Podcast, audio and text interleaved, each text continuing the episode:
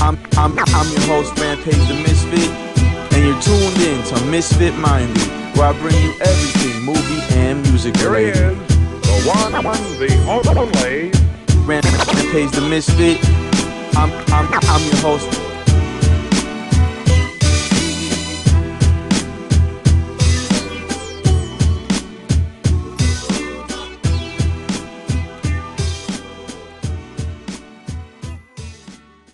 What's up, boys and girls, and to all my misfits around the world?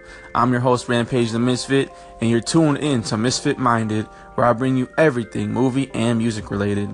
Today is Wednesday, June 28th, and I'm going to count down my top 10 films of the year so far.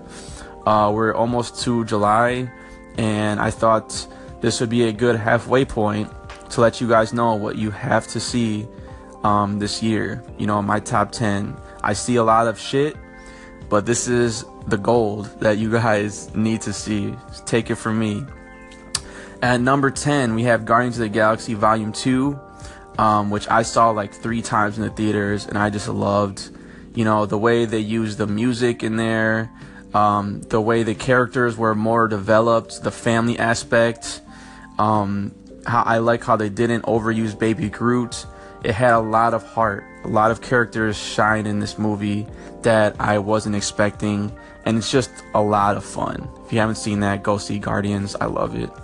Number nine, I don't feel at home in this way in this world anymore, um, and that's a Netflix movie. Um, it was a Sundance hit, um, and it's basically this girl who takes so much shit in her life, and it's it. Her house gets broken into, and that's the last straw and she's like, fuck this, I'm not doing this anymore. And she goes on a revenge tour. And I don't want to say anything more than that because it gets pretty crazy. Um, but yeah, definitely one you guys should check out. Um, coming in at number eight, we have Burning Sands, which is about a frat, like a fraternity, and hazing rituals and the dangers um, they they put on um, kids that think they have to go through this. Um, this one took me by surprise. Another Sundance selection. This one was just like so powerful. It's like I, I watched it and I just couldn't even go to sleep afterwards. You know what I mean? It was just it had that much of an effect. Um, I mean, it's predictable, yes. If you if you've seen hazing movies before, but the way they did it is what made it into my top ten. Number seven, we have It Comes at Night. Um, this was a really good atmospheric horror film um, uh, that took me by surprise again because the marketing people were mad that it wasn't what they marketed. They, they were expecting some zombies or some shit. No, this one is way better because it deals with everyday fears that we go through. Who do we trust? What do we do? What do we sacrifice for our family? These issues that they face in a post apocalyptic setting made it one of my favorites of the year. Number five, we have Get Out. Um, I don't even know if we have to say anything more about that. Jordan Peele made a an amazing film, um, politically uh, relevant, and just a really creepy film. You know, not scary but creepy, and dealing with topics that are you know relevant in today's society, like kind of uh, related to It Comes at Night. They they deal with the same fears um, that people might not know about. So that's why those two are made it. At number four, we have. Wait, am I at number four? Five. I'm sorry. uh, we have Free Fire, and this one uh, took me again by surprise. Um, but it's like Reservoir Dogs if the whole movie took place in the abandoned warehouse at the end, and that standoff they have at the end of Reservoir Dogs is the entire movie. Um, it's just wild. It's a gunfight. The pain that you see when people are shooting at each other, it actually hurts. It actually hinders them. It's it's just a, a hell of a lot of fun, and you'll never listen to John Denver the same after you see this movie. And I want to make sure I have enough time to get into my top four. So stay tuned, and I'm gonna post it on my next segment. And as always, call in, guys, if you have any thoughts about the films I mentioned or call in and give me your top 10. I'm interested in what you guys are seeing. You know, I, I am not able to see everything. I think my list for the year is at like 35. Um, but I know some people that have seen like 80 films on the year, you know, and that's that's just crazy to me. But if you have a suggestion in your top 10 or top 5, feel free to call in. I love to hear that. And thank you for listening to Misfit Minded, guys. All the favorites I've been getting really pushes me to do the show the best I can do. Um, so thanks, guys. Welcome back, everybody, um, and thank you for listening to my top 10 movies of 2017. Um, if you made it this far, you know what my 10 through 5 picks are, and now I'm going to count down my top 4 films of the year. Coming in at number 4, we have Wonder Woman. You know, this movie's incredible. It's still breaking records. Um, you know, the highest grossing film from a female director, live action film. You know, Gal Gadot did a, an amazing performance, and this just came at a point when the DCEU needed a hit. They needed a home run. They've they've been on the on the ropes for so long, and Wonder Woman just hit it out of the park. Great origin story, great action. You know, not even just a great superhero movie, a great movie. Um, and you know, I saw it two times in the theaters. I loved it the more the second time, similar to Guardians of the Galaxy, because there's so much you can't pick up on the first time. So it's still playing in theaters, guys. Go catch it now. The theater experience really adds to it.